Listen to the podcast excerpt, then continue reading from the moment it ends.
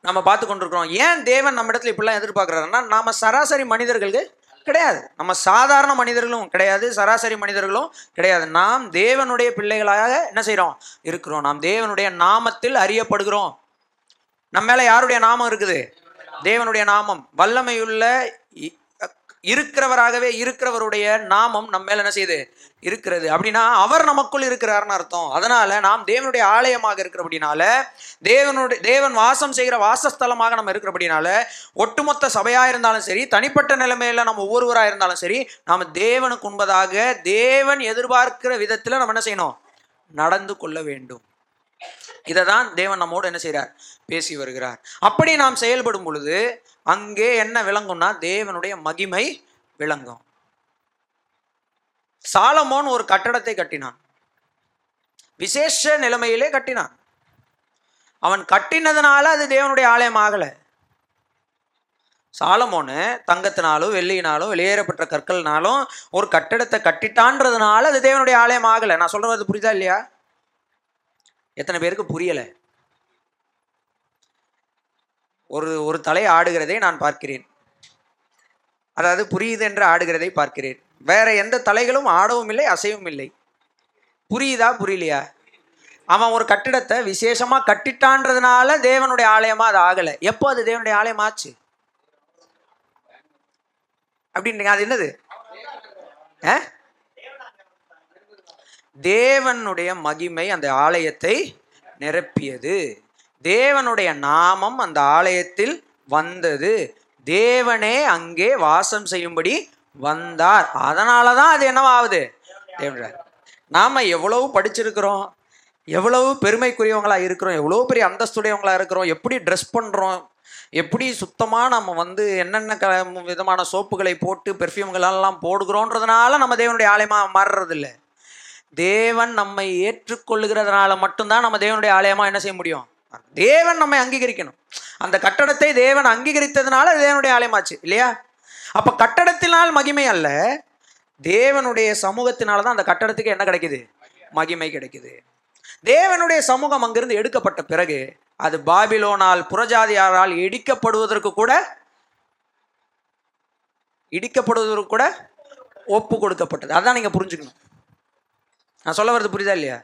நமக்குள் வாசம் செய்கிற ஆவியானவர் தாவிது ஐம்பத்தோரா சங்கீதத்தில் ஜோம் பண்ணும்போது இப்படியா ஜோம் பண்ணுறார் ரட்சிப்பின் சந்தோஷத்தை எனக்கு மறுபடியும் என்ன செய்யுங்க? தாங்க. உ- எனக்கு எனக்குள்ள இருக்கிற பரிசுத்தாவியானவரை மட்டும் என்ன செஞ்சிடாதீங்க? எடுத்து போடாதீங்க. எடுத்து போட்டா என்ன ஆயிரும்? அதுக்கப்புறம் யார் வேணா இடிச்சு போடலாம்.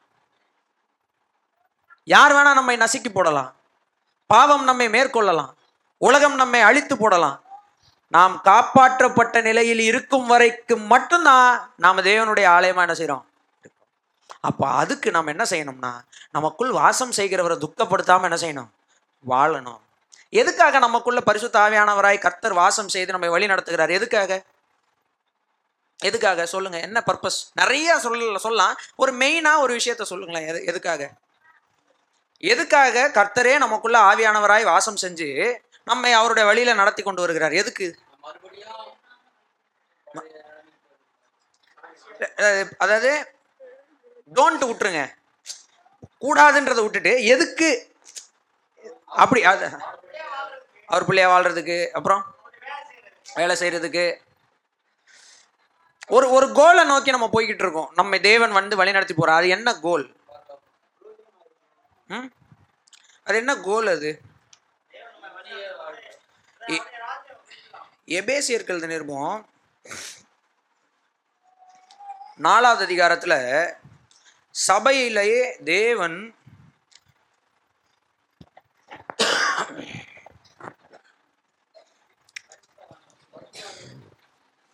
வாசிங்க அந்த வசனத்தை. எபே சொல்லி வாசிங்க. எபேசியர் எழுதினப்போ நாலாவது அதிகாரம். பதினொன்னுல இருந்து வாசிங்க. ம். நாம் அனைவரும் நாம் அனைவரும் தேவனுடைய குமாரனை பற்றும் அவன் மைக்ல வாசிங்க. மேலும் மேலும் நாம் அனைவரும் நாம் அனைவரும் தேவனுடைய குமாரனை பற்றும் இந்த இடத்துல நாம் அனைவரும்னா யாரு யாரு? சபையார்னா யாரு? தேவனுடைய சித்தத்தின்படி அவருடைய குமாரனுடைய ரத்தத்தினாலே மீட்கப்பட்ட தேவ பிள்ளைகளினுடைய கூட்டத்திற்கு இங்க சொல்றார். இதுல ரட்சிக்கப்படாதவர்களை இந்த நாம்ல என்ன செய்ய முடியாது. சேர்த்துக்கொள்ள முடியாது. சரிங்களா? சரி இப்போ வாசிங்க. நாம் அனைவரும் தேவனுடைய குமாரனை பற்றும் தேவனுடைய குமாரனை பற்றும் விசுவாசத்திலும் அறிவிலும் விசுவாசத்திலும் அறிவிலும் தேவனுடைய குமாரனை பற்றும் விசுவாசத்திலும் அறிவிலும் ஒருமனப்பட்டவர்களாய் ஒரு மனப்பட்டவர்களாய் ம், ஒருமனப்பட்டவர்களாகி கிறிஸ்துவனுடைய நிறைவான வளர்ச்சி. அளவுக்கு தக்க கிறிஸ்துவினுடைய நிறைவா அரைகுறையான வளர்ச்சி இல்ல பெர்ஃபெக்ட் அண்ட் கம்ப்ளீட் ஸ்டேச்சர் கிறிஸ்துவினுடைய நிறைவான வளர்ச்சியின் அளவுக்கு தக்க நிலைமையில. சி இந்த வார்த்தைகளை கவனிங்க. கிறிஸ்துவினுடைய நிறைவான வளர்ச்சி அவருடைய பெர்ஃபெக்ட் இமேஜ் ஒன்று இருக்கு. கம்ப்ளீட் growth ஒன்று இருக்கு. நிறைவான அந்த வளர்ச்சியின் அளவு ஒன்று இருக்கு. அந்த அளவு எட்டும் வரை அந்த அளவுக்கு தக்க நிலைமையில் பூரண அப்படின்னு என்னது? நாமும் அதே மாதிரி பூரணமாக நிறைவானவர்களாக கம்ப்ளீட்டான அந்த நிலைமைக்கு வளரணும். இப்போ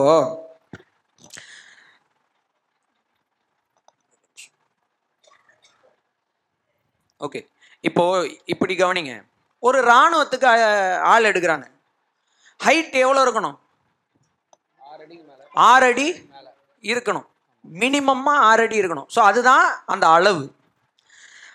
அஞ்சரை அடி இருக்கிறவனை மற்ற எந்த தகுதி இருந்தாலும் என்ன செய்ய முடியாது?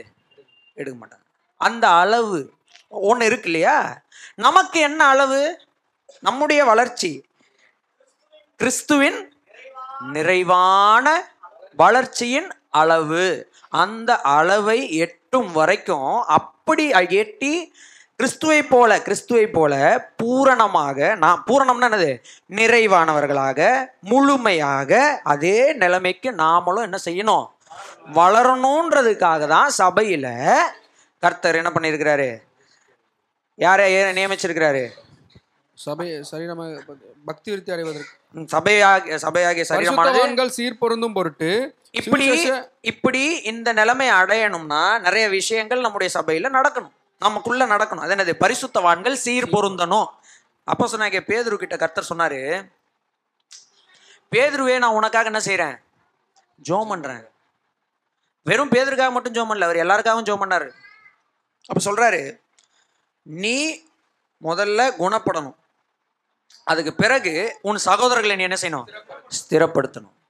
அப்போ இங்கேயும் அதே தான் சொல்றாரு பரிசுத்தவான்கள் எல்லாரும் என்ன செய்யணும்? சீர் பொருந்தணும். சீரான நிலைமையிலே தேவனோடு பொருந்தணும். சுவிசேஷ ஊழியத்தின் வேலைக்காக யாருக்கு? ச பரிசுத்தவான்கள் அனைவரும் சீர் பொருந்தணும். பரிசுத்தவான்கள் அனைவரும் சுவிசேஷ ஊழியத்தினுடைய வேலையில இருக்கணும். கிறிஸ்துவின் சரீரமாகிய சபையானது பக்தி விருத்தி அடைவதற்காகவும் அப்போ அப்போ கவனிங்க. எந்த வேலைக்காக நம்ம பக்தி விருத்தி அடையணும்?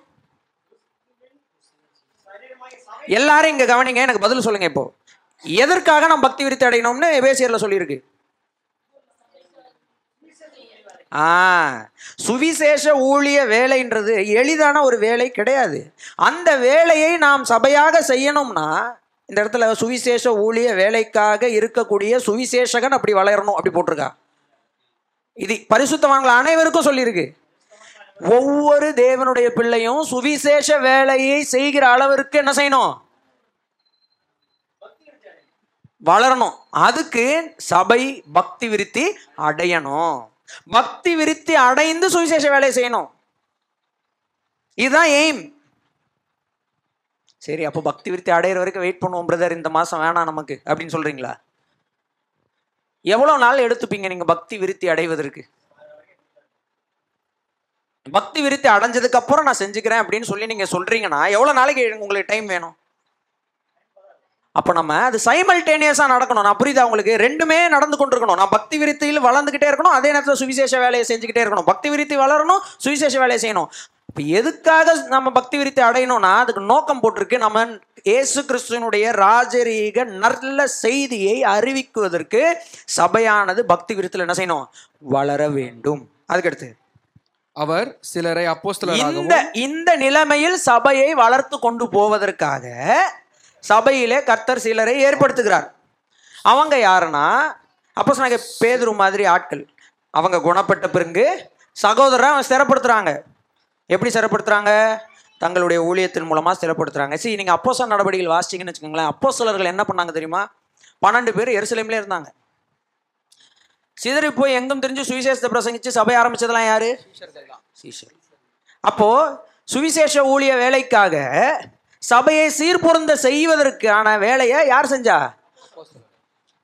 அப்போ சில உடனே எருசலேம்லேயே சாவர வரைக்கும் இருந்தாங்கன்னு கிடையாது. அதுக்கப்புறம் அவங்க புறப்பட்டு போனாங்க. மற்றவர்களை உருவாக்குனாங்க. அந்த மற்றவர்கள் போய் சுவிசேஷ வேலை என்ன செஞ்சாங்க?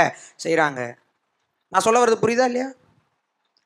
அதற்காக சபையிலே அப்போஸ்தலர்களை ஏற்படுத்தினார். அதற்காக அடுத்து தீர்க்கதரிசி தீர்க்கதரிசிகளை ஏற்படுத்தினார். அதுக்கப்புறம் சிலரை சுவிசேஷகர் சிலரை சுவிசேஷகராக ஏற்படுத்தினார். சிலரை மெய்ப்பராக சிலரை மேய்ப்பராக ஏற்படுத்தினார். போதகராகவும் மேய்ப்பராகவும் போதகராகவும் ஏற்படுத்தினார். அப்போ புரிஞ்சுக்கணும் நம்முடைய நோக்கம் என்னவா இருக்கணும்? ஒரு சபையா ஒரு தேவனுடைய பிள்ளையா ஒரு தேவ ஆலயமா தனிப்பட்ட முறையிலும் சபையாகவும் நம்முடைய நோக்கம் என்னன்னா கிறிஸ்துவின் நிறைவான வளர்ச்சியின் அளவுக்கு தக்க பூர்ண புருஷனா நாம் மாறணும். அதுக்கு நான் பக்தி விருத்தி அடையணும். ஏன்னா நான் சுவிசேஷ வேலையை செய்யணும். அப்போ மோட்டிவ் என்ன நோக்கம் என்ன நம்ம நம்மை உந்து தள்ளுகிற சக்தி என்னன்னா இல்லை இதை டிரைவிங் ஃபோர்ஸ்ன்னு சொல்லுவாங்களே அது என்னன்னா நான் நல்ல செய்தியை சொல்லிடணும். நான் என்ன செஞ்சிடணும்? நல்ல செய்தியை சொல்லிடணும். சி இந்த குட் நியூஸை பற்றி நீங்கள் எப்படி எப்படி எடுத்துக்கிறீங்கன்னு தெரில அது என்ன மொழியில் சொல்லப்படுகிறதுனா அன்னைக்கு இருந்த சபையாருக்கு எந்த மொழியில் அது அறிவிக்கப்படுகிறதுனா ரோமர்களுடைய காலத்தில் தான் முதல் முதலாவது யோவான் ஸ்நாடகன் வரான். மனம் திரும்பி பரலோக ராஜ்யம் சமீபமாக இருக்கு மனம் திரும்புங்கள்னு சொல்லி என்ன செய்கிறான் நல்ல செய்தியை அறிவிக்கிறான். ஆமாவா இல்லையா? அதற்கு பிறகு யோ யோ- யோவான் ஸ்நானகன் கத்தருக்கு வழி என்ன செய்கிறான் ஆயத்தப்படுத்துகிறான் அதுக்கு பிறகு ராஜா வர்றாரு. ராஜா வர்றாரு. ராஜ்யத்தின் சுவிசேஷத்தை நல்ல செய்தி அறிவிக்கிறார். என்னது? தேவனுடைய ராஜ்யம்? அதோட நிறுத்தினார் அவர்? ஃபஸ்ட்டு வரும்போது சொன்னார் தேவனுடைய ராஜ்யம் சமீபமாக இருக்குதுன்னாரு. கொஞ்ச நாள் கழிச்சு தேவனுடைய சா- ராஜ்யம் உங்கள் மத்தியில் வரும்னாரு. ஒரு குறிப்பிட்ட கட்டத்தில் என்ன சொல்லிட்டாரு? உங்களுக்குள் இருக்கிறதுன்ட்டாரு. அப்போ தேவனுடைய ராஜ்யம் அப்போவே என்ன செஞ்சாச்சு? யார் வந்தால் வந்துடுவோம் ராஜா வந்தால் வந்துடும் ராஜா வந்துட்டாரு அப்போ தேவனுடைய ராஜா வந்தாச்சா? வந்துச்சு. இப்போ தேவனுடைய ராஜ்யத்தை இந்த பூமியில் தேவன் ஏற்படுத்துகிறார் அதை உறுதி செய்த ரா- தன் நிலைமை எப்போ வந்ததுன்னா அவர் சிரசில் கிரீடம் வைக்கப்பட்டு சிங்காசனமாகிய சிலுவையில் ஏற்றப்படும் பொழுது அந்த ராஜ்யம் இந்த பூமியில் ஏற்படுத்தப்பட்டது. மற்றவர்களுடைய ரத்தத்தை சிந்தியல்ல அவருடைய சொந்த ரத்தத்தை சிந்தி. அப்போ அகஸ்துராயன் திபேரியுராயன் இப்படிப்பட்ட அரசர்கள் வரும்பொழுது ரோமர்கள் தான் இன்னைக்கு உலகம் ஃபுல்லாக ரோடு போட்டாங்க வழியை ஆயத்தம் பண்ணாங்க எல்லாம் பண்ணாங்க. அப்போ என்ன பண்ணுவாங்க அப்படின்னா இனிமேல் இந்த உலகத்தில் சமாதானம் இருக்கும். நம்ம எல்லாரையும் அரசாளும்படி திபேரியு ராயன் என்ன செஞ்சிருக்கிறார்? ராஜாவாக வந்துட்டார். அதனால நீங்கள் எல்லாரும் சந்தோஷமா இருக்கலாம். நீங்கள் எல்லாரும் ரோமர்களுக்கு கட்டுப்பட்டு நடந்தால் நீங்கள் சந்தோஷமாகவும் சமாதானமாகவும் இருக்கலாம்னு நல்ல செய்தி சொல்லுவாங்க. அதற்கு சேவகர்கள் இவாஞ்சலிஸ்டாக சுவிசேஷர்களாக உலகம் ஃபுல்லாக அறுப்பப்படுவாங்க யாரால? அந்த ரோம ராஜாவால். அதே நிலைமையில் அந்த பாஷையில் நமக்கு புரிகிற விதமாக கத்ராகேசு கிறிஸ்து இதை சொல்கிறார் அப்போ அப்போஸ்தலர்கள் முதல் முதலாக சுவிசேஷத்தை அறிவிக்கிறாங்கன்னா they're telling the royal news ராஜரீக சுவிசேஷத்தை என்ன செய்றாங்க அறிவிக்கிறாங்க. ராஜ்யத்தின் சுவிசேஷம். ராஜா வந்துட்டாரு. யோவான் சாணகன் சொன்னதுன்னா வழி ஆயத்தப்படுத்தி ராஜா வராரு. இயேசு கிறிஸ்து வந்து சொன்னாரு வந்து நான் வந்துட்டேன். இனி பாவிகளுக்கு கவலை இல்லை. இனி நோய்வாய்ப்பட்டவர்களுக்கு கவலை இல்லை. இந்த பூமியை முழுசாக நான் மாற்ற போகிறேன்ட்டு கத்ராக இயேசு கிறிஸ்து இறங்கி வேலை செஞ்சார். கடைசியில் தன்னுடைய ரத்தத்தையே சிந்தி தேவனுடைய ராஜ்யத்தை நிலையாக ஏற்படுத்தி அவர் சொல்லிட்டாரு என் ராஜ்யம் இந்த பூமிக்குரியது அல்ல. அப்படி இருந்தால் என் சேவர்கள் எனக்காக என்ன செஞ்சிருப்பாரு? போராடி இருப்பாங்க. அப்போ அவருடைய சீஷர்களை யாராக பார்த்தார் அவரு? நான் நான் நான் இந்த பூமியில் ராஜா அல்ல. அப்படி இருந்திருந்தால் என் சேவகர்கள் எனக்காக போராடி இருப்பாங்கன்றாரு. அப்போ அவர் தன்னை ராஜாவாகவும் நம்மை யாராகவும் பார்க்குறாரு? அவருடைய செய்தியை அறிவிக்கக்கூடிய தூதர்களாக. நம் சீசர்கள் தான் பட் அவர் நம்ம பார்க்கறத சொல்ல ஒரு ராஜாவாகவும் நாம் அந்த ராஜாவுக்கு வேலை செய்கிறவர்களாகவும் நம்மளை என்ன செய்கிறார் பார்க்குறாரு. அப்போ ராஜாவுக்கு வேலை செய்கிறதுன்றது உலகத்தில் ஒரு பெரிய பதவி இல்லையா? நான் ராஜாவுக்கு வேலை செய்கிறேன் யாரு? நீ யாரு? நான் ராஜாவினுடைய ஆளு. நாம் அப்படி நம்ம நம்மளை நினச்சிக்கிறதே இல்லையே. நம்ம ராஜ்யத்தின் சுவிசேஷத்தை அறிவிக்கிறவங்க எந்த ராஜ்யத்தின் சுவிசேஷத்தை?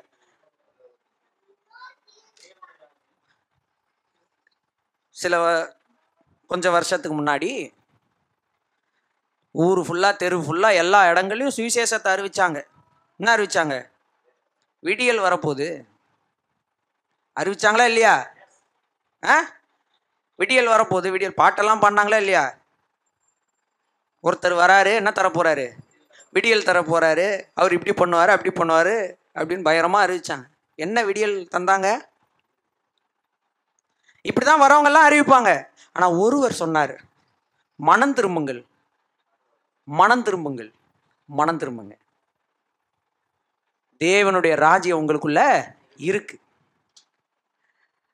இப்போ அதை விசுவாசிக்கிற நம்மளை அப்போ நம்ம மோட்டிவ் நான் சொல்றது புரிஞ்சுக்கோங்க. நம்ம எல்லாருடைய வேலை ஒன்றே ஒன்று தான் நல்ல செய்தி என்ன பண்ணிடணும் சொல்லிடணும் ராஜா இருக்காரு திரும்பி வரப்போறாரு. நம்ம எல்லாரும் என்ன செய்ய போறாரு? ஒரு ராஜ்யத்துக்குள்ள அழைச்சு கொண்டு போக போறாரு. இந்த பூமியில் அந்த ராஜ்யம் இப்போ மறைமுகமாக செயல்பட்டு வருது. அந்த ராஜ்யத்தை சேர்ந்தவங்க தான் நாங்கள் அந்த நல்ல செய்தி உங்களுக்கு சொல்ல வந்திருக்கோம். தயவு செய்து இந்த ராஜ்யத்துக்குள்ளே வாங்கன்னு நம்ம என்ன செய்யணும்? அவங்கள கூப்பிடணும். இந்த வேலை தான் நம்ம செய்ய போகிறோம் இந்த வேலையை தான் நம்ம செய்யணும். இதுதான் நம்மை உந்தக்கூடிய சக்தியாக இந்த உலகத்தில் இருக்கணும். இதுக்கு நமக்கு தேவையான சில சில இது இருக்கு. எல்லாரும் ராஜாவுடைய வேலையை செஞ்சிட முடியுமா? அப்ப ராஜாவுடைய வேலையை செய்யணும்னா அதுக்கு சில தகுதிகள் இருக்கு. அவங்க என்ன பண்ணணும்? அந்த நிலைமைக்கு என்ன செய்யணும்? அந்த செய்தியை சொல்ற அளவுக்கு அவங்க வளரணும். அப்ப அந்த செய்தியை சொல்லணுன்றத உங்களுடைய எண்ணமாக இருக்கும் பொழுது அதற்கேற்ற வளர்ச்சிக்கு நேராக நான் வளர வேண்டும் என்பது உங்களுக்குள்ளே என்ன செய்யும்? ஏற்படும். புரிஞ்சுதுங்களா? அதான் இப்போ நம்ம பேசியல வச்சோம் அப்போது நமக்கு தேவன் கொடுத்துருக்கக்கூடிய இல்லை எதுக்காக நமக்குள்ள அவருடைய ஆவியானவரே தந்து நம்மை வழிநடத்தி வர்றாருன்னா இதுதான். என்னதுக்கு? நான் அந்த நிலைக்கு வளர வேண்டும். கிறிஸ்துவின் நிறைவான வளர்ச்சியின் அளவுக்கு தக்க நிலைமைக்கு நான் என்ன செய்யணும்? தனிப்பட்ட முறையில் ஒவ்வொருத்தரும் வளரணும். ஒட்டுமொத்த சபையாகவும் அந்த நிலைமைக்கு என்ன செய்யணும்? வளரணும். இதுதான் நம்முடைய எய்மாக இதுதான் நம்முடைய கோலா என்ன செய்யணும்? இருக்கணும். அதுக்கு தான் சபையில் சிலரை ஏற்படுத்தி சபையில் எல்லாரையும் இந்த வேலையை செய்ய வைக்கிறார். எல்லாரையும் இந்த வேலை செய்ய வச்சா சபையாருக்கு என்ன பிரச்சனைனா இவர் தானே இந்த வேலையை செய்யணும். நம்மள எல்லாரையும் செய்ய வச்சுக்கிட்டு இவர் என்ன பண்றாரு இவரு? பைபிள்ல அப்படி போடல. ஒருவேளை இதை தவறா புரிந்து கொண்டவங்க எப்படினாலும் புரிஞ்சுக்கலாம்? சுவிசேஷகனுடைய வேலை மேய்ப்பர் போதகருடைய வேலை அப்போசலுடைய வேலை தீர்க்கதரிசிகளுடைய வேலை என்னன்னா சபையில் இருக்கும் ஒவ்வொருவனையும் சுவிசேஷம் சொல்றவனா மாத்துறது. அதனால தான் வாங்க சுவிசேஷம் வாங்க நீங்கள் தான் சொல்லணும் நீங்கள் தான் சொல்லணும் நீங்கள் தான் சொல்லணும்னு உங்களை சொல்கிறதுக்கு காரணம் என்னன்னா நீங்கள் அதை செய்யணும். அதுதான் நம்ம ஒவ்வொருவருக்கும் என்னவா இருக்குது? ஒரு என்ன சொல்கிறது ஒரு லோக்கல் லாங்குவேஜில் சொன்னால் அதுதான் நமக்கு போதையாக இருக்கணும். அதை அடையணும். அந்த போதையை நம்ம என்ன செய்யணும்? அடையணும். நான் நல்ல செய்தி சொல்லிட்டேன் இன்னைக்கு பத்து பேருக்கு சொன்னேன்டா. இன்னைக்கு என்னால் முடிஞ்ச வரைக்கும் ஒருத்தருக்காவது நான் நல்ல செய்தி என்ன செஞ்சிட்டேன்? அறிவிச்சிட்டேன். இன்னைக்கு இந்த உலகத்தில் நான் நல்ல செய்தி அறிவிச்சிட்டேன். இது ஒவ்வொரு நாளும் எனக்குள்ள என்ன செய்யணும்? நடக்கணும். அப்போ அதற்கேற்ற வளர்ச்சி உங்களுக்குள்ள என்ன செய்யும்? ஏன்டா நல்ல செய்தி சொல்றியே? ஆனா உன் வாழ்க்கையில அப்படி இல்லையேன்னு ஒருத்தன் சொல்லிடக்கூடாது என்கிற எண்ணம் உங்களுக்குள்ள வரும் பொழுது நல்ல செய்தி சொல்றதுக்காக நான் என்ன என்ன செய்வேன்? வாழ்வேன் வளருவேன். அதுதான் இங்க இதுதான் நமக்கு இங்க சொல்லியிருக்கு. வேதாமை இப்போ நீங்க வாசிக்க பகுதி அதுதான் சொல்லியிருக்கு. நான் எளிமையான தமிழ்ல உங்களுக்கு அதை நான் சொல்றேன். உங்களுக்கு நான் ஒரு பகுதிக்கு உங்களை உங்களை கொண்டு போகணும்னு விருப்பப்படுறேன். தேவன் நம்மை உருவாக்குனது வந்து தேவன் தனியாகவும் நாம தனியாகவும் வாழ்றதுக்காக இல்லை இல்லையா? ஒரு கான்வர்சேஷனல் ரிலேஷன்ஷிப் அதுக்காக தான் கர்த்தர் நமக்குள்ளே ஏற்படுத்தியிருக்கார். அதாவது ஒரு உரையாடல் நிறைந்த உறவை கர்த்தர் நமக்குள்ள என்ன செய்திருக்கிறார்? ஏற்படுத்தியிருக்கிறார். அவருடைய பிள்ளைகளாக நம்மளை மாற்றியிருக்கிறாரு எதுக்கு? பிள்ளை தேவனுடைய பிள்ளைன்னு ஒரு ஆஃபீஸ் போட்டு ஒரு கேபின் போட்டு அங்கே உட்காந்துக்கிட்டு தேவன் அப்படின்னு ஒரு எம்டி மாதிரி ஒரு ஆஃபீஸ் போட்டு அவர் அங்கே உட்காந்துக்கிட்டு ரெண்டு பேரும் பேசாமல் கொள்ளாமல் இருக்கிறதுக்காகவா? எதுக்கு? ஆ? ஒரு உரையாடல் நிறைந்த உறவு. வெறும் உறவு இல்லை. அந்த உறவில் என்ன இருக்குது? கான்வர்சேஷன் பேச வேண்டும். ஒருவரோடு ஒருவர் அந்த உறவில் என்ன செய்யணும்? பேசணும். ஒரு அருமையான பகுதி உங்களுக்கு வாசிக்கலாம். ஆதி ஆகமம் மூன்றாவது அதிகாரத்தில் ஒரு அருமையான பகுதியை நம்ம வாசிக்கலாம். இந்த டிரான்ஸ்ஃபர்மேஷன் இருக்கு இல்லையா? இந்த மறுரூபம் அடைதல் இருக்குது இல்லையா? அதாவது கிறிஸ்துவின் நிறைவான வளர்ச்சியின் அளவுக்கு தக்க பூரண புருஷனாய் நாம் நம்முடைய வாழ்க்கையில மறுரூபம் அடைந்து கொண்டு போகிற இந்த ப்ராசஸ் இருக்கு இல்லையா? இது ஒரு நாளில் நடப்பது அல்ல. இது ஒரு ப்ராசஸ் இது என்னது? ஒரு ப்ராசஸ் இந்த ப்ராசஸ் சரியா நடக்கணும்னா அதுக்கு முக்கியமான தேவை என்ன தெரியுமா? உறவு என்ன என்னவா இருக்கணும்? சரியாக இருக்கணும். கரெக்டா அந்த உறவு சரியா இருக்கணுன்றதுக்காக தான் கத்தர் நம்மளை படைக்கும் பொழுது அந்த நாட்கள்லயே கத்தர் பாருங்க எப்படி நடந்து கொண்டாருன்றது பாருங்க. மூன்றாவது அதிகாரத்துல இப்படி ஒரு வசனத்தை வாசிக்கிறோம். எட்டாவது வசனம் வாசிங்க. பகலின் குளிர்ச்சியான வேலை ம். தோட்டத்தில் உலாவுகிற இருந்து வாசிங்க எட்டாவது வசனம். பகலில் குளிர்ச்சியான வேலை பகலில் குளிர்ச்சியான வேலையில் அந்த அந்த வார்த்தையெல்லாம் கவனிங்களேன். பகலில் குளிர்ச்சியான வேலையில் ஆ. தோட்டத்தில் உலாவுகிற தோட்டத்துல யார் உலாவுறா? தேவன். உலாவுறதுன்னா என்னது? இங்கிலீஷ்ல போட்டுட்டு வாக்கிங் வாக் தோட்டத்துல உலாவுகிற அது தேவனாகிய அதாவது ஏதேன் தோட்டத்தினுடைய சைஸ் வந்து ஏதோ நம்ம கண்ணகி நகரில் அங்கங்க கட்டம் போட்ட பார்க்கு கிடையாது. அது வந்து மலைகளும் ஆறுகளும் அங்கிருந்து புறப்பட்டு ஓடுற அளவுக்கு பெரிய ஊர் பெரிய நாடு அளவுக்கு பெரிய ஒரு தோட்டம் வந்து அந்த தோட்டத்துல தேவன் பகலின் குளிர்ச்சியான வேலையில் என்ன செய்றார் உலாவுகிற சத்தத்தை அவர்கள் கேட்டார் எவர்கள்? ஆதாம் மனிதர்கள் கேட்டார்கள். விட்டுருங்க இப்போ நிறுத்திருங்க இந்த இடத்துல ஒரு பாஸ் பண்ணலாம். இந்த இடத்துல ஒரு நிறுத்துவோம். தேவன் என்னதான் பண்றாரு? அதாவது இதுக்கு முன்னாடி நடந்துச்சு பின்னாடி இல்லை. இதை நீங்க வாசிக்கும் போது நீங்க இது எந்த மொழியில எழுதப்பட்டிருக்குன்னா உடனே எபிரேய மொழின்றாதீங்க. நான் என்ன சொல்ல வரேன்னா என்ன மொழினா இது யூஸ்வலாக நடந் நடக்கிற மொழியில் எழுதப்பட்டிருக்கு. அதாவது இது புதுசாக அந்த நேரம் மட்டும் நடக்கலை. ரெகுலராக இதுதான் நடந்துக்கிட்டு இருந்திருக்கு. நான் சொல்ல வரது புரியுதா இல்லையா? அதை வாசிக்கும் போது உங்களுக்கு அது புரிஞ்சிடும் சில நேரங்களில் வந்து நம்ம லைஃப்பில் அன்னைக்கு நான் அந்த பக்கம் நடந்து போயிட்டு இருந்தேன். இப்போ எப்பவும் போல் நான் அங்கே போகும்போது அப்படின்னா என்ன அர்த்தம்? நான் எப்பவும் அப்படி போயிட்டு வருவேன். அன்னைக்கும் அந்த மாதிரி போனேன். அந்த மாதிரியான ஒரு மொழியில் தான் இது எழுதப்பட்டிருக்கு. அப்போது அன்னைக்கு மட்டும் கர்த்தர் நடந்து வரல. சில பேர் அப்படி வேற சொல்லுவாங்க. அப்படிலாம் கிடையாது. அது வாசிக்கும் போது உங்களுக்கு அது புரிஞ்சிடும் டெய்லியும் கர்த்தர் என்ன பண்ணியிருக்கிறாரு? தன்னுடைய படைப்புகளை என்ன செய்கிறாரு சரி என்ன பண்ணுறாரு நடக்கிறாரு தோட்டத்தில் நடக்கிறாரு. என்ன பண்ணுறாரு என்ன பண்ணுவார்? அவர் படைச்சிட்டாரு. என் அனைத்தும் மிகவும் நன்றாக இருந்ததுன்றாரு. ரெஸ்ட் எடுத்தார். எல்லாத்தையும் ரசிக்கிறாரு. மனுஷன் எல்லாம் உருவாக்கியாச்சு. இப்போ பகலின் குளிர்ச்சியான வேலையில் வாக்கிங் வராரு கத்தர் அந்த அந்த மாதிரி அங்கே அந்த உருவகத்தில் இங்கே எழுதப்பட்டிருக்கு. இப்போ நீங்கள் அதை யோசிச்சு பாருங்களேன். அந்த இடத்துல பாஸ் பண்ணுங்க. என்ன செய்கிறாரு அவர்? சொல்லுங்கள் என்ன செய்கிறாரு கர்த்தர்? எல்லாம் இங்கே கவனிங்க. என்ன செய்கிறாரு அவர்? படைத்ததை படைப்புகளை ரசிக்கிறாரு. அப்புறம் யா, அவர் என்ஜாய் பண்றாரு. தன் படைத்த படைப்புகளை என்ஜாய் பண்றாரு. ஆமா. அ- அந்த மாதிரி இன்னைக்கும் வராரு. இன்னைக்கும் வராரு.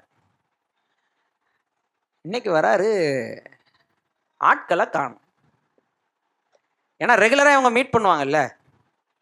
ரெகுலராக இவங்க மீட் பண்ணுவாங்க ரெண்டு பேரும் தோட்டத்தில் உலாவுற சத்தம் வந்துச்சு வாங்க போய் மீட் பண்ணலாம் கருத்துறன்ட்டு போவாங்க. எங்கே இருக்கிறேன்னு கேட்க வேண்டிய அவசியம் இல்லை. ஆனால் இங்கே ஒரு அவசியம் வந்துச்சு. என்ன ஆயிடுச்சு? அந்த பக்கம் உறவு கரெக்டாக இருக்கு. இந்த பக்கம் ஆட்களை காணும். எங்கே பார்த்தாலும் பச்சை பச்சையாக இருக்கு. இவங்களும் பச்சை பச்சையாக உள்ள என்ன செஞ்சுருக்காங்க? ஒளிஞ்சிக்கிட்டு இருக்காங்க. பச்சை இலை அத்தி இலைகளெல்லாம் அப்படியே போட்டு மறைச்சிக்கிட்டு ஒளிஞ்சிக்கிட்டு இருக்காங்க. கத்தர் கேட்குறாரு மனுஷனே. ஆதாமை கூப்பிடுறார். மனுஷர்களை கூப்பிடுறார். தான் உருவாக்கின படைப்பை கூப்பிடுறார். சிங்கத்தை கூப்பிட்டுருக்காரு வந்துருச்சு. புலி கூப்பிட்டாச்சு வந்துருச்சு. எல்லாம் வந்துருச்சு. ஆனால் இவங்களுக்கு அரசாங்கம் செய்கிற ராஜாவை என்ன செய்யணும்? தான் கூப்பிடுறாரு. ஆதாம கூப்பிட்டாரு. நீ எங்கே இருக்க? இந்த ப்ரா இந்த கொஸ்டின் நீங்கள் எப்படி ப்ராசஸ் பண்ணுறீங்கன்னு தெரியல. ஆனால் நீங்கள் கவனிங்க. இதில் தேவனுடைய உறவை குறித்து பாருங்கள் தேவன் என்ன பண்ணலன்னா தேவனுக்கு எல்லாம் தெரியும். தேவனுக்கு எல்லாம் தெரியும்.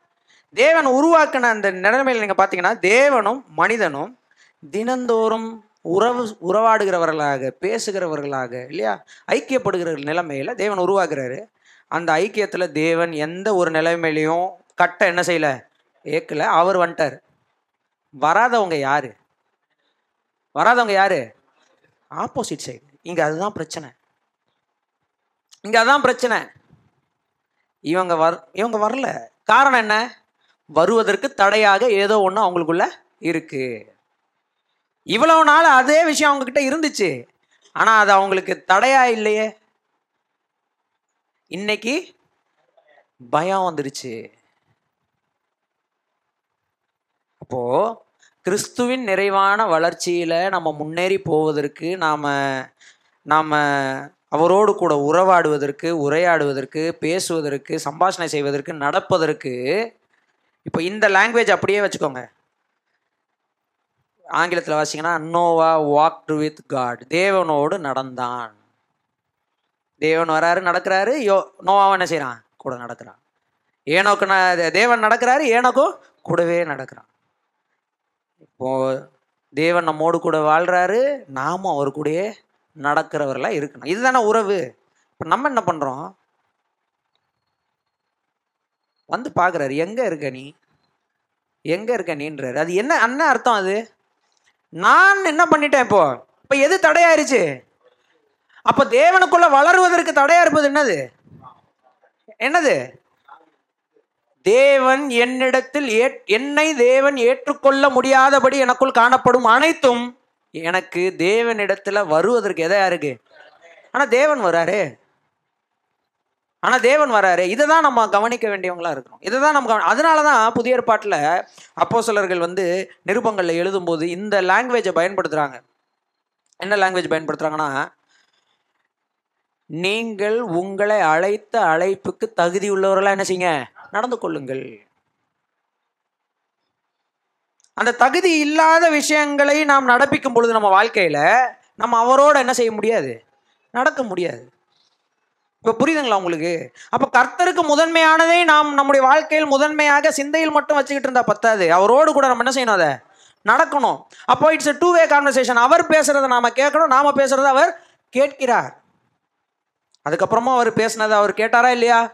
தேவன் அவர்களோடு பேசினாரா இல்லையா? இன்னும் ரொம்ப அற்புதமான ஆச்சரியமான ஒரு பகுதியை அவன் வாசிக்கலாம். அதே அதே ஆமாம் நாலாவது அதிகாரத்தில் பாருங்க. காயின் ஆபேலு கத்துடைய சமூகத்துக்கு வராங்க. காயனுடைய காயனையும் அவன் பலியும் தேவன் அங்கீகரிக்கல. ஆபேலும் அவனுடைய ப- காணி பலியையும் தேவன் என்ன செஞ்சிட்டாரு? அங்கீகரிச்சிட்டார். இது எல்லாருக்கும் தெரியும். இப்போ காயனுடைய முகநாடி என்ன செய்யுது? வேறுபடுது. இப்போ தேவன் என்ன பண்றாரு பாருங்க? காயனுடைய முகநாடி வேறுபட்ட உடனே ஆறாவது வசனத்தில் கர்த்தர் சொல்றாரு. வாசிங்க. அப்பொழுது அதாவது நாலாவது அஞ்சாவது வசனத்தை வச்சு Cain was very angry and his face fell அவன் கோபம் அடைந்து முகநாடி என்ன செஞ்சிருச்சு? வேறுபட்டது. யாருக்கு கோபம்?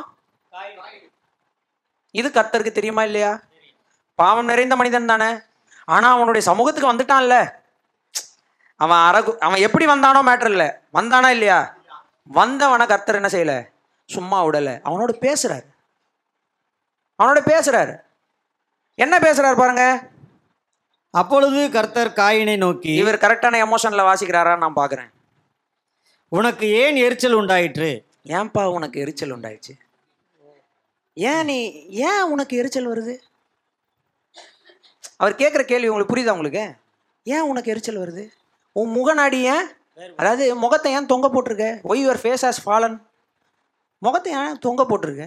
கர்த்தருடைய சமூகத்துக்கு வந்துட்டு முகத்தை யாராவது தொங்க போடலாமா?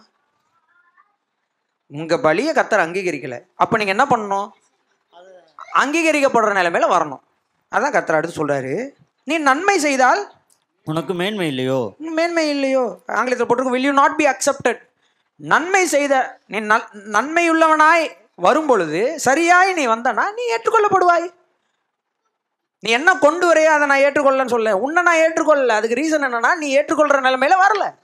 அப்ப நீ நன்மை செய்கிறவனாய் என்னிடத்தில் வந்தால் நன்மை உள்ளவனாய் என்னிடத்தில் வந்தனா நீதி உள்ளவனாய் என்னிடத்தில் வந்தனா நான் உன்னை என்ன செய்கிறேன் ஏற்றுக்கொண்டு போறேன். இதுக்கு எதுக்கு மூஞ்சி தூக்கிட்டு இருக்க? இப்போ கர்த்தர் என்ன சொல்றாருன்னா நான் உன்னை வெறுக்கலையே நான் உன்கிட்ட பேசிட்டு இருக்கேனே. நான் சொல்ல வர்றது புரியுதா இல்லையா? காயின் கிட்ட கர்த்தர் பேசாம நிறுத்தினாரா? ஆக்சுவலி அந்த இடத்துல ஆபேல் கிட்டே பேசல. அந்த இடத்துல யார்கிட்ட தான் பேசுறாரு? காயின்கிட்ட தான் பேசுறாரு. ஏன்னா காயினும் கர்த்தரோட பிள்ளை கர்த்தரோடு கூட இருக்கணும். கர்த்தர் முதல் முதல்ல வ- இந்த உலகத்துல வந்து செகண்ட் ஜென்ரேஷன்ல பிறந்த முத ஆளவன் அவனுக்கு பேரு கர்த்தரால் ஒரு மகனை பெற்றேன். கனிட்டி அப்படின்னு பேர் வைக்கிறா காயின் அப்படின்னு. கர்த்தரால் ஒரு மகனை பெற்றேன். கர்த்தரால் பெற்றேன்னு சொல்லி பேர் வைக்கிறாங்க. அப்படிப்பட்ட ஒருவனை கர்த்தர் விட்டுருவாரா? அதனால கேட்குறாரு கூப்பிடுறாரு. அவனுக்கு முக அவன் கோபத்தை சரி பண்ணணும். அவன் முகத்துல மறுபடியும் புன்னகையை வர வர வைக்கணும். கர்த்தர் எடுக்கிற பிரயாசம் என்ன? பேசுறாரு. சேட் பண்றாரு. கர்த்தர் அவனோட இடைப்படுறாரு. அதுக்கப்புறம் சொல்றாரு. கர்த்தர் காயினை நோக்கி ம். எத்- எத்தனை தடவை தான் அங்கிருந்தே வாசிப்பீங்க? மீதியை வாசிங்க. நீ நன்மை செய்தா மேன்மை இல்லையோ? நீ நன்மை செய்யாதிருந்தால் அதாவது பாவம் உன் படுத்துக்கிட்டு படுத்திருக்கும். இருக்கு. கவனிங்க பாவம் உன் வாசப்படியிலேயே படுத்துட்டு இருக்கோம் காயின்.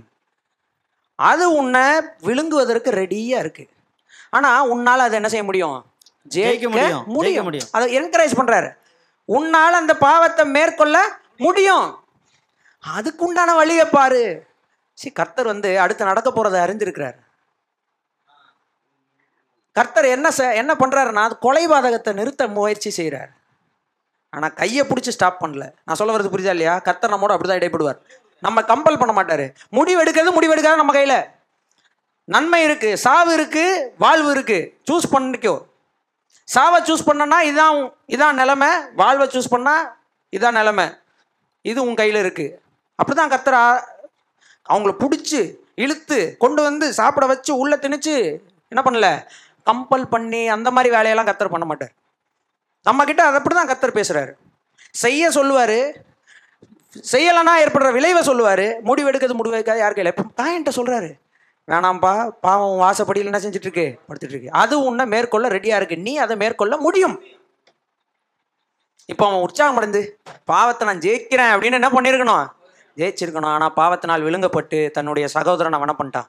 கொலை செய்து விட்டான். இப்போ தேவன் யார் தன்னுடைய சமூகத்துக்கு வருகிற யாரையும் அவர் என்ன பண்றது இல்லைன்னா சும்மா விடுறது இல்லை அவர் பேசுவதற்கு ஆயத்தமாக இருக்கிறார் நாம அதை கேட்கறதுக்கு என்ன செய்யறது இல்லை ஆயத்தமாக இருக்கிறது இல்லை சரி. அப்போது ஒரே ஒரு வசனத்தை மட்டும் வாசி நம்ம முடிக்கலாம். ரெண்டு நாளாகவும் ஏழாவது அதிகாரம் பதினான்காவது வசனம். ரெண்டு நாலாவது அதிகாரம் ஏழாவது அதிகாரம். ரெண்டு நாளாகமும் ஏழாவது அதிகாரம் பதினான்காவது வசனம். வாசிங்க. யாருங்க அவங்க? என் நாமம் தரிக்கப்பட்ட என் ஜனங்கள் யாரு? அதாவது எல்லா ஜனங்களையும் கத்தர் சொல்லலை. அந்த இடத்துல இஸ்ரேல் ஜனங்க யா? இப்போ நம் இப்போ யாரு? நீ யாரு? நான் யாரு? அவர் நாமம் தரிக்கப்பட்டவன். அப்போ இது ரட்சிக்கப்பட்டவர்கள்னு சொல்லலாம் இல்லை தேவனால் தெரிந்து கொள்ளப்பட்டவங்கள்னு சொல்லலாம் இல்லை தேவனுடைய பிள்ளைகள்னு சொல்லலாம் கரெக்டா என் நாமம் தரிக்கப்பட்ட என் ஜனங்கள் தங்களை தாழ்த்தி தங்களை தாழ்த்தி. ஆ. ஜெபம் பண்ணி ஜெபம் பண்ணி என் முகத்தை தேடி என் முகத்தை தேடி. இருபத்தி ஏழாம் சங்கீதத்தை அப்படியே அப்படியே கை வச்சுக்கோ ரோஸ் அப்படியே இருபத்தி ஏழாம் சங்கீதத்தை எடு. இருபத்தி ஏழாம் சங்கீதம் எடுங்க.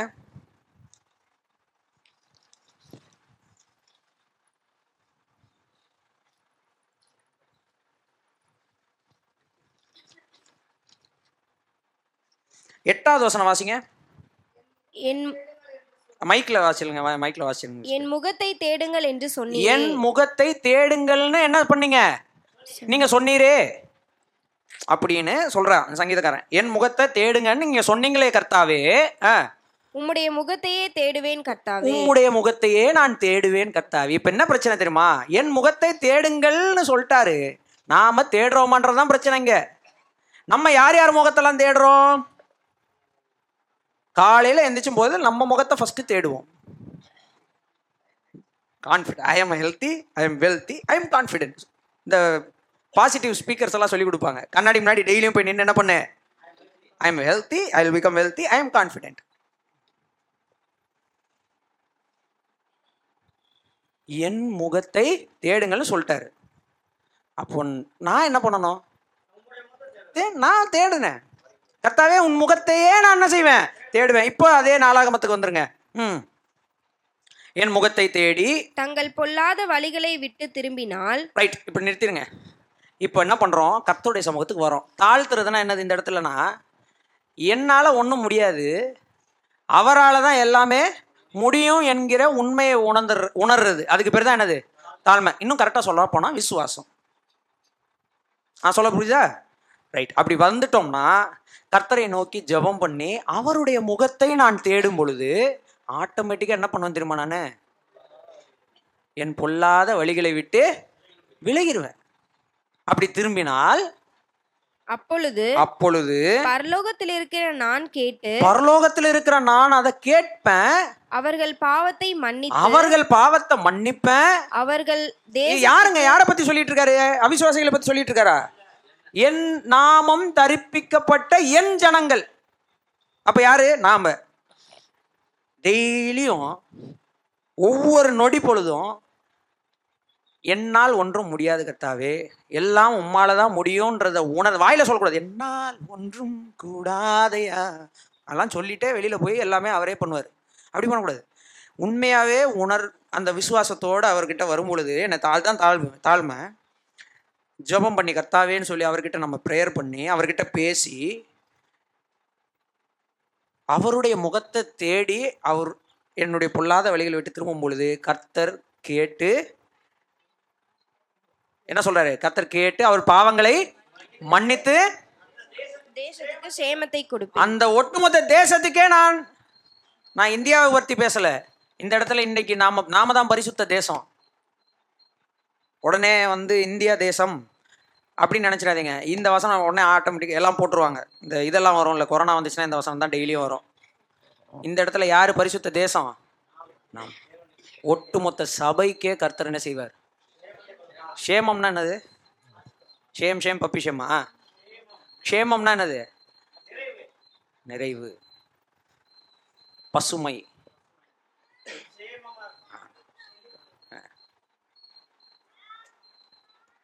என்ன அங்கிள் ஷேமமாக இருக்கேளா? அப்படிம்பாங்கல்ல. அந்த ஷேமம் தான். நல்லா இருக்கேன் நல்லா இருக்கேன் அப்படிம்பாங்கல்ல. அது மாதிரி.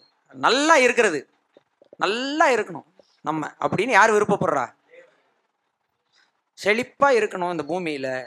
ஏன்னா நம்மலாம் தேவனுடைய ராஜ்யத்தின் சுவிசேஷத்தை நல்ல செய்தியை சொல்கிறவங்க காயினை போல முகம் வாடியவர்களாகவோ ஆதாமை போல ஒளிந்து கொண்டு ஒழித்து கொள்கிறவர்களாகவோ தேவனுடைய முகத்தை தேடாமல் இரு இருக்க கூடாது. அந்த உறவுல வந்து நம்ம தேடணும். டெய்லி நாம தேடணும். ஆரோனுடைய ஆசீர்வாதத்தை கத்தர் சொல்லும்போது சொல்றாரு என் முகத்தை அவன் மேல் பிரகாசிப்பிக்க பிரகாசிக்க பண்ணி அப்படின்னு சொல்றாரு. பிரகாசிக்க பண்ணி கிருபையா இருக்க கடவர்னு சொல்றாரு. கர்த்தர் பிரகாசிக்க அவருடைய ஃபேஸை வந்து உங்க மேல ஷைன் பண்ணணுமா? அவருடைய முகத்தை அப்படியே தூக்கி உங்களை பார்க்குறாராம். உன்மேல் கண்ணை வைத்து ஆலோசனை சொல்கிறேன் நான் உனக்கு வாழ வேண்டிய வழியை போதிக்கிறேன்.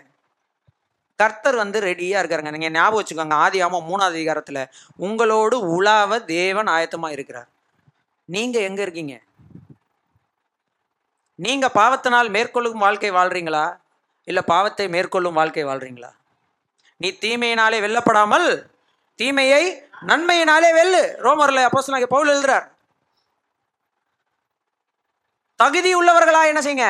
நடந்து கொள்ளுங்க. அப்போஸ்தலனாகிய இப்போ கடைசி வரைக்கும் அதுக்காக தான் போராடுறார். நான் இனி முன்னாடி எப்படி வாழ்ந்தன்ற பார்க்க போதில்லை எப்படியாவது அந்த உயிர்த்தெழுதலுக்கு தகுதி உள்ளவனா என்ன செஞ்சிடணும்? நடந்துக்கணும். பிரச்சனைனா கத்தர் நம்மகிட்ட எல்லாத்தையும் கொடுத்துட்டு நம்ம தகுதி உள்ளவர்களாக மாறணும்னு வெயிட் பண்ணிட்டு இருக்காரு. இந்த உலகம் என்ன பண்ணும்னா தகுதி உள்ளவனா நீ மாறி முடி. அதுக்கப்புறம் நான் உனக்கு என்ன செய்கிறேன் கொடுக்குறேன்று அது வந்து கேரண்டி கிடையாது. இல்லையா? கஷ்டப்பட்டு நீ படித்து ப்ரிப்பேர் பண்ணி எல்லா தகுதியும் நிறைந்தவனா நீ போய் எக்ஸாம் எழுதிட்டேன்றதுனால நீ பாஸ் ஆயிடுவான்னு சொல்ல முடியாது. ஆனால் கத்தர் இங்கே அப்படி பண்ணல. நீ பாஸ் நான் உன்னை ஏற்று கொண்டுட்டேன் எல்லாம் கொடுத்துட்டேன். ஆனால் இப்போ நீ என்ன பண்ணணும்னா அந்த தகுதியை நீ வளர்த்துக்கணும். அதை ஏன் உங்களால் என்னால் செய்ய முடியல?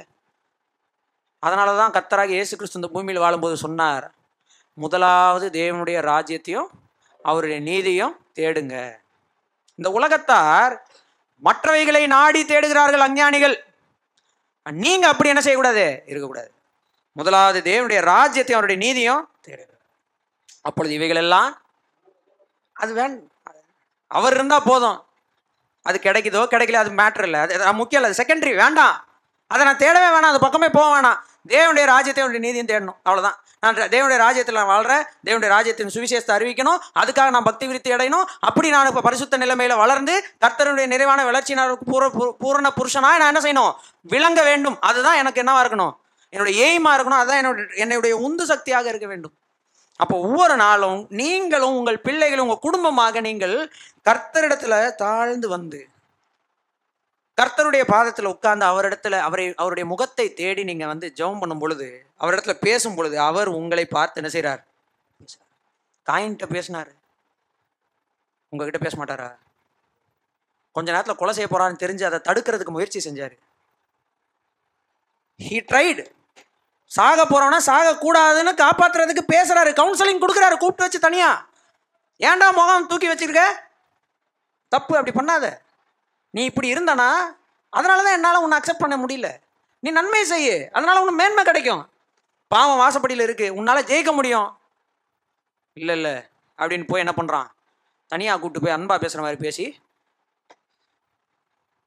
முடிச்சிட்டான். கொலை பாதகம் உலகத்தில் வந்தது. இதானே நடக்குது. அதுக்கப்புறம் பயந்துட்டான். ஐயோ கொலை பண்ணிட்டேனே.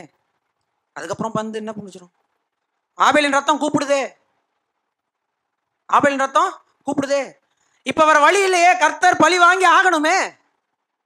என்னை இந்த நிலைமைக்கு பண்ணிட்டேடான்னு கர்த்தர் வேதனையோட சொல்றாரு. உன் மேல நான் ஒரு மார்க்க போடுறேன். நீ ஓடி போறியா சமூகத்தை விட்டு? தயவு செய்து கண் நிற்காத உன்னை என்ன பண்ணுறேன் அப்போ கூட கர்த்தர் காயின் மேலே இறக்க போறாரு. உன் மேலே எவனா கையை வச்சானா அவன் மேலே ஏழு பலி சுமரன்றார் பாருங்க கர்த்தர் எவ்வளோ அன்புள்ளவராக இருக்காருன்னு. ஏன் நாம அவருக்கு முன்பாக தாழ்மைப்பட மாட்டேன்றோம்? ஏன் நாம அவருடைய முகத்தை தேட மாட்டேன்றோம்? இதை நீங்க ஏன் சிந்திக்க மாட்டேங்க அப்போ தே அவருக்கு ப்ரையாரிட்டி என்னது? அவருக்கு முதன்மையானது என்னது? அவருடைய மு- அவருடைய நீதி. அதை நாம் என்ன செய்யணும்? தேடணும். தேடுவோமா? அதுக்கு உங்களை ஒப்பு கொடுப்பீங்களா? சரி.